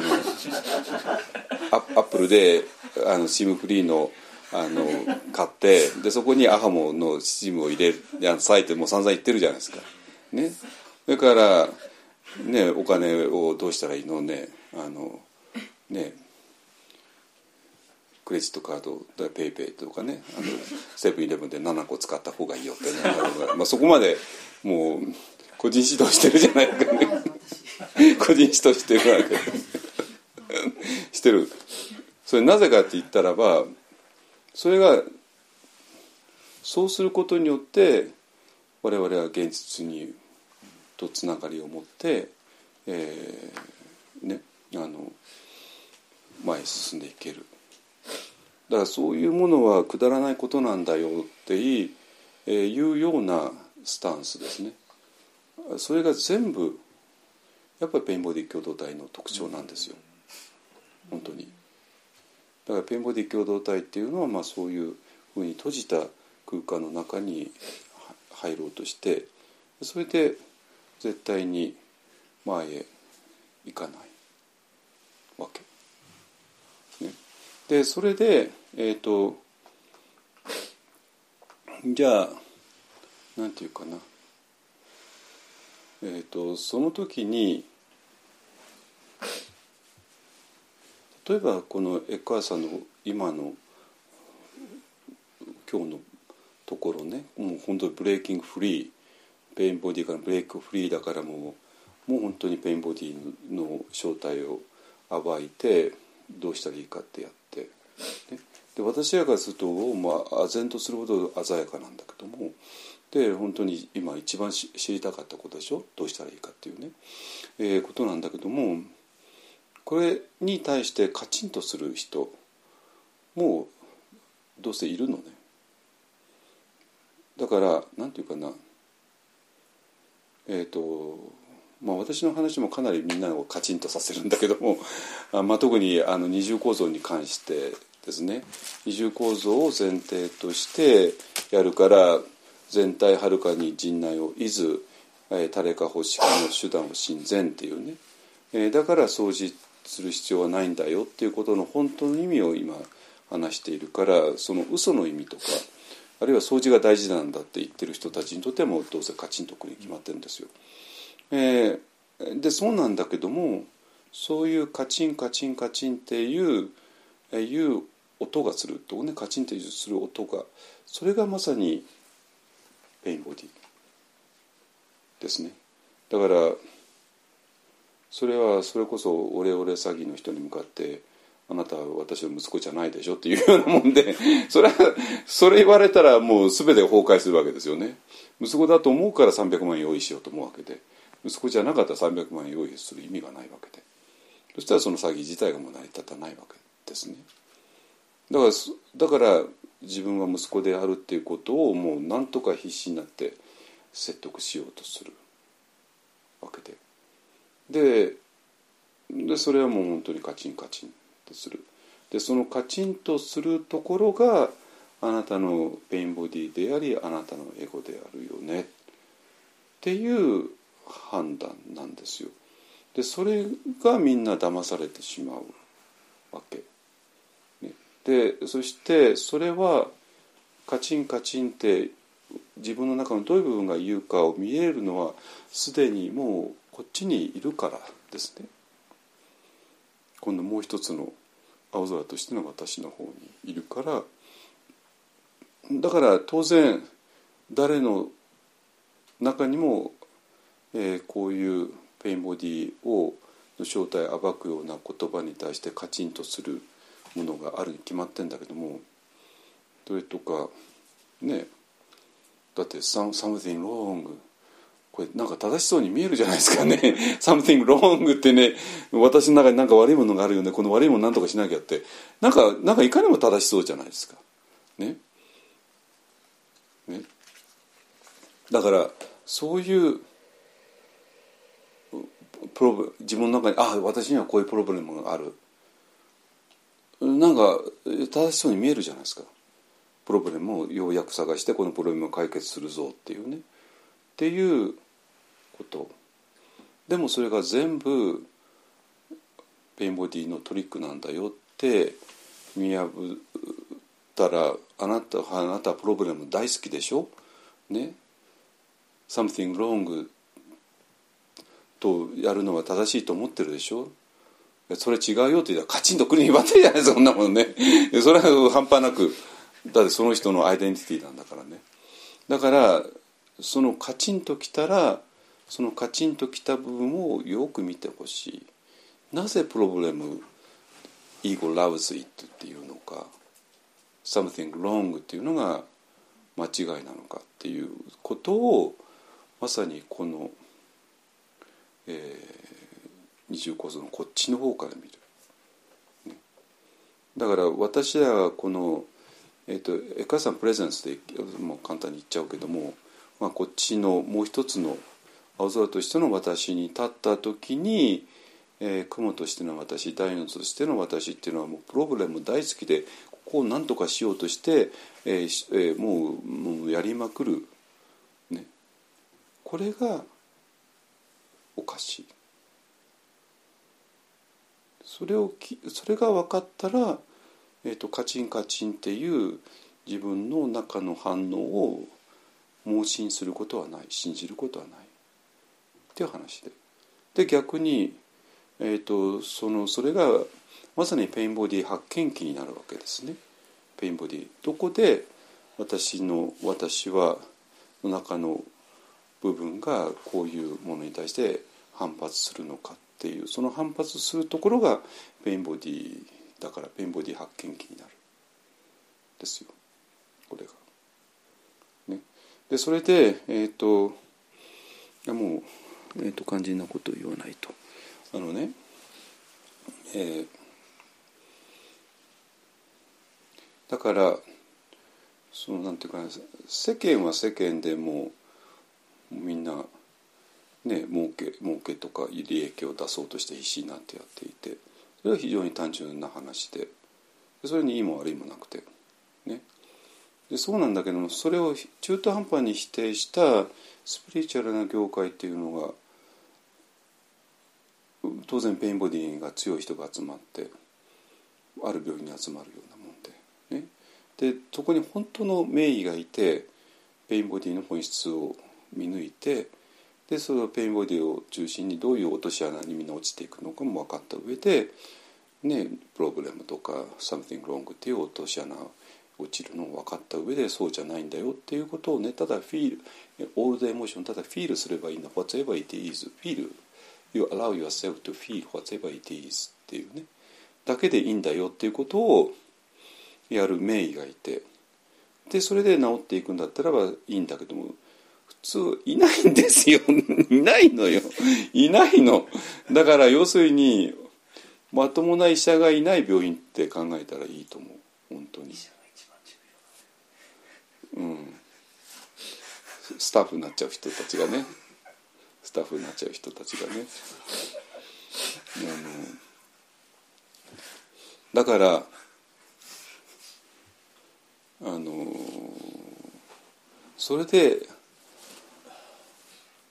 でそうするとみんなそうその病院でしか生きていけなくなっちゃうわけね。生きていけなくなっちゃってジョソンの病院のスタッフになるしかならなくて。でももともとペインボディのヘビーな人じゃないですか。だけども全然その病院にいたってペインボディが治らないわけですよ。でそうするとペインボディがヘビーな人がその病院のスタッフ側になっちゃってでますますそのそこがおかしくなるっていう。えなんか自分で話してても怖くなってきたんだけども 怖くなってきたんだけどもいやそういうことだと思う本当にまあここで具体的な名前挙げたらやばすぎるから挙げないけどもね。具体的な名前は挙げないけれどもどうですかね皆さん。あのヨガ業界の人スピリチュアル業界の人瞑想業界の人お寺業界の人。私にはそうとしか思えない。私の40年間の経験から言って。であるんだったらばねみんなペンボディ超えたいでしょ？だったらば本当のペインボディを知り尽くしている本当の先生の本当の教えを学ぼうよって話なわけ。そしたら我々は本当にペインボディを乗り越えることができる。なぜかというとペインボディは自分ではないから。っていう話です。でだからそういうあのペインボディ共同体ではなくてペインボディ共同体に本当に多くのスピリチュアルな組織がなっちゃっている。これ分かります？頭に来てるでしょ？あなたはね。あどっかのヨガ業界のスタッフさんでしょ？知ってますよ。ね、うん、で頭に来てるでしょ？はい。だけどそうじゃない本当のあの先週も言いましたけどエッセの共同体ですね。でそこをあのしたい、えー、でねあのあもうちょっと短くまとめると,、えーと、私は、まあ、あのこの40年間ずっとこの業界にいるんだけどまあ、あの日本だけじゃなく外もずっと行って行ってってたわけ。アメリカとかあるいはあのアジアとかね。ヨーロッパもちょっといたけど。でそれで、えーと、日本だとね瞑想センターっていうのは、えーと、この何十年間で2か所しか作られていないんですよ。それがどこかというと京都と千葉であのご印家さんのねあの場所ですね。でゴインカさんというのは、まあ、あれはインターナショナルチェーンですから インターナショナルスターバックスみたいなもんだ それ失礼か。スターバックスで言ったら失礼だわな。あのだからスターバックスだったらそれぞれの国に出店していくわけね。でゴインカさんはスターバックスは多くないけどもあの、まあ、私はほらあのゴインカさんのあのアメリカの東海岸での一番最初のセンターが、えーと私らが私と一緒さんがいたバレゼントの隣町にあってねシェルバンフォールスっていう町にあって、えーと、一緒さんは行ったんだけど 私行かなかったんだけどね あのでアメリカでわーってチェーン店が広がるのを見てたから、ね、でそれの延長で日本でもでできたって話ですね。まあ、その作り方とかまあ、いろんな外からのお金が入ってきたりとか、まあ、多分日本だけでやったのかもしれないけども、まあ、できたわけですよね2箇所ね。でそうなんだけどそれ以外は何もないんですよ日本は。で日本でお寺を新しく建てるなんてこれほとんどなくて多少はあったとしても全然例外的でだけど日本のお寺だって今7万ぐらいあるんだけどもコンビニよりか多いんだけどでもその7万だって全部ある時に作られたわけね。で日本のお寺っていうのはただ作られたものをただ維持していくだけで精一杯だったわけね。新しく伝ったようなんてことはほぼなかったわけ。だけどじゃあ世界はどうなってるのかって言ったら、えーとまあ、ゴインガさんはもうそういうふうにインターナショナルチェーンだからインターナショナルにもうもうあらゆる場所にある、ね、イスラエルにもあるしヨーロッパにもあるしインドにインドのムンバイの郊外が本拠地ですけどね中心地だけどもそこにもあるし、えー、まあ全世界に広がっている。でまあだからゴイガさんのはちょっと別にしてそれ以外の全センターとかメディテーションセンターとかブディスセンターっていうのはもう本当に現在進行形で作られているわけなんですよアメリカやヨーロッパやミャンマーやシンガポールやマレーシアや、えー、インドインドでもね。でそして私の同期の人たちが、まあ、そういうとこでの指導者になっていてで彼らが非常にカリスマ的な人もいるし、ね、ミャンマーのディーパンカラさんみたいなね、えー、そういう人たちが中心になってじゃあみんなでディーパンカラのためにあのあのディーパンカラって本当に女性のメソ指導者で唯一の人だみたいな人だからじゃあ作ろうって言ってみんながわって集まってわってやってわって作ってきちゃう、ね。っていうようなものがミャンマーでも、えーと、アジアの国でもあの韓国でもあるんですよたくさん。えっと、韓国はねあのチョゲ州っていうね総結州の禅宗が強いところなんだけどもあのそうではないあの瞑想センターももうどんどんできてますね本当にね。でだからそういうでアメリカはもちろん全センターから何からいっぱいあるわけなんですよ。だからそういうセンターを新しく作るっていうのは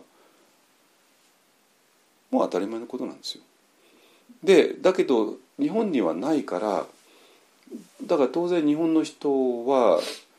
えっと、自分の身の回りにないものはやっぱりピンとこないんですよ。これしょうがないよね。これしょうがないんですよ。だスポーツだってさあのそれぞれの国で人気のあるスポーツってあるけども人気のないスポーツでも他の国では人気のあるのいっぱいあるじゃないですか。クリケットとかね。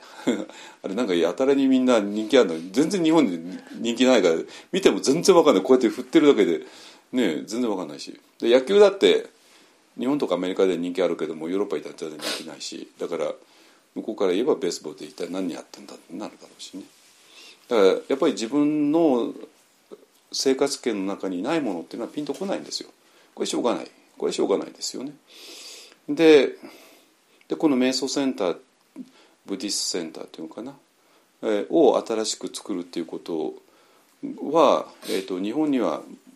ほぼない。今言ったけど、えーと、ゴインガさんのセンターが2つ作られたっていう以外はねほぼないです。あの京都相当全センターもただお寺借りてただけだからね。京成センターはただ空き家を借りただけなんでね。ちょっとあの私もまだ作ったことないんですよ。一方はただ親の家を借りてるだけ 親の家を受け継いだだけなんでね。だから私自身もそういうないないわけ。ね。えっ、ー、とだけど私の同僚たちねパウンの時の同僚とかえっ、ー、とアメリカの禅禅の仲間だった。もう普通に作ってるんですよ。でだから全然それはあのなんかとんでもない話ではなくてでインドだってねみんな知ってるようにあの若い30代のねお兄ちゃん2人が頑張ってね 作ってで私はそこで2回もリトリートやったしねあの彼はお坊さんじゃなくて、まあ、いわゆるのなんだろう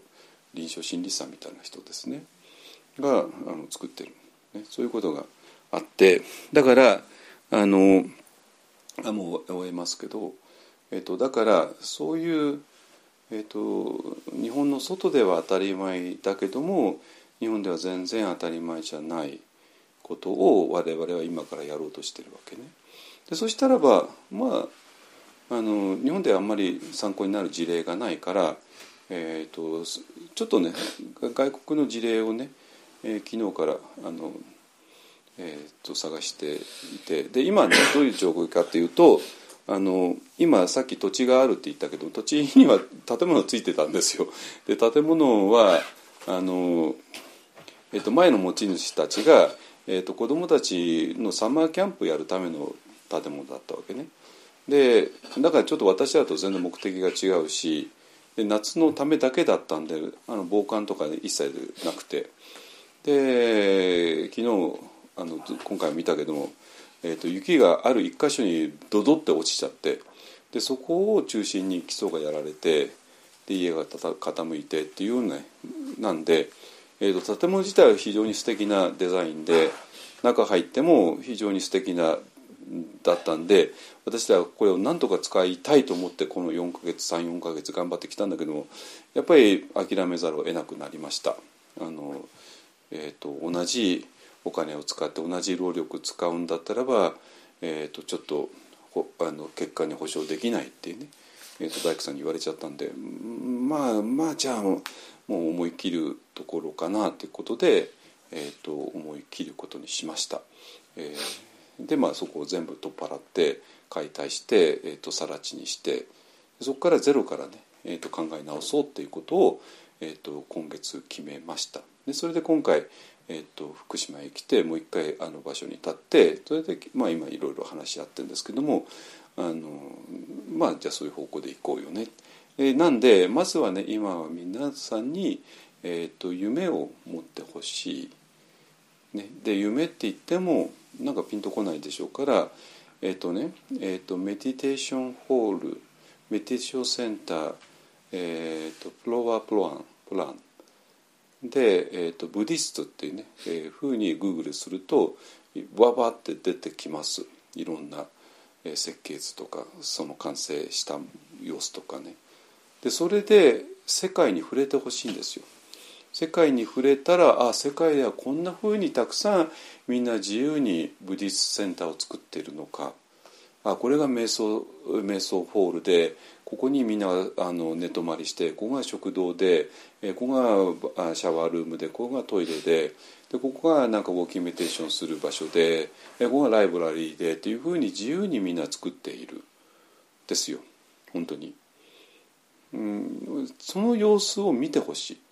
えーと、どうやって検索したらいいかも載せますから、えー、検索してみて。でそれで、えー、夢を持ってほしいんですよ。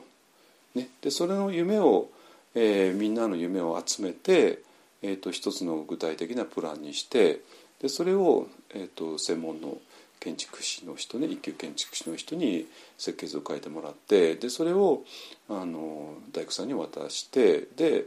えー、検討し始めるっていうことをね今年の冬の間にやっていきたいなと思っています。ねあので大工さんはでも一応決まってます地元の人で。えー、と家を一軒建てる人でね。なんでまあここは本当寒いところなんで防寒が本当に鍵になるので、えー、とどれだけこう機密で暖かい家を作れるかという勝負になってくるでで、まあ、そこそういうことを熟知している人なんで、まあ、その人に頼もうかなと思ってます。なんで今はね、えー、とみんなの夢を、えー、と夢見てほしい、ね、夢見てほしい。でその夢をお互いに突き合わせてテーブルの上にバーンと乗せてでそこそこで、えー、まあ大体一つのものに修練されていくんではないかなと思っています。ね、でそういう作業をね、えー、これから、えー、年末年始から1月にかけてやってでそのうち、えーとまあ、あの建築士の人ね何人かもう候補が上がってるんですけどもも知り合いの知り合いって感じでね、でその人たちとも打ち合わせをしながらあの形にしていきたいなと思います。でそれであのフロアの設計図はこうだよ完成予想図はこうだよ。でそれもまさに 3D でねできるかもしれないし。でこういうことで今言ったような、えーと、本当の意味でペインボディ共同体ではなくてエッセの共同体のにふさわしい場所。で場所そのものはもう完璧な場所を私は確保しました、えー、600坪だけどね。だけどまあ周りもこれから買い占めていきますからね。あのだけどまあその裏は後ろはもう国立公園なんでまあこれは全部うちのもんだと言えばね あの何番坪の境内地にはもう上からははもうただ山があるだけなんでね。もう全然と都都都会みたいにね30坪で隣にまた家が建ってますなんて話ではない全然ないからあの全部全部あの裏番の一本の境内地ですって言ってもねまあ、みんな信用してもらうと思いますけど、えーと、そんなところなんでねあの場所は確保しました。完璧なところね。ででそれで今ある建物は全部取り払って更地にしてでそこからゼロからね建てようっていうねそういう計画です。ね。えー、そういう、えー、ペインボディ共同体に残念ながらなっていたそういうものを全部乗り越えるためのエッセの共同体をこれからね作っていきたいなと思っています。あちょうど時間になりましたね。はいじゃあ、えーと、これは来年から来年にももう当然続くものですね。はい。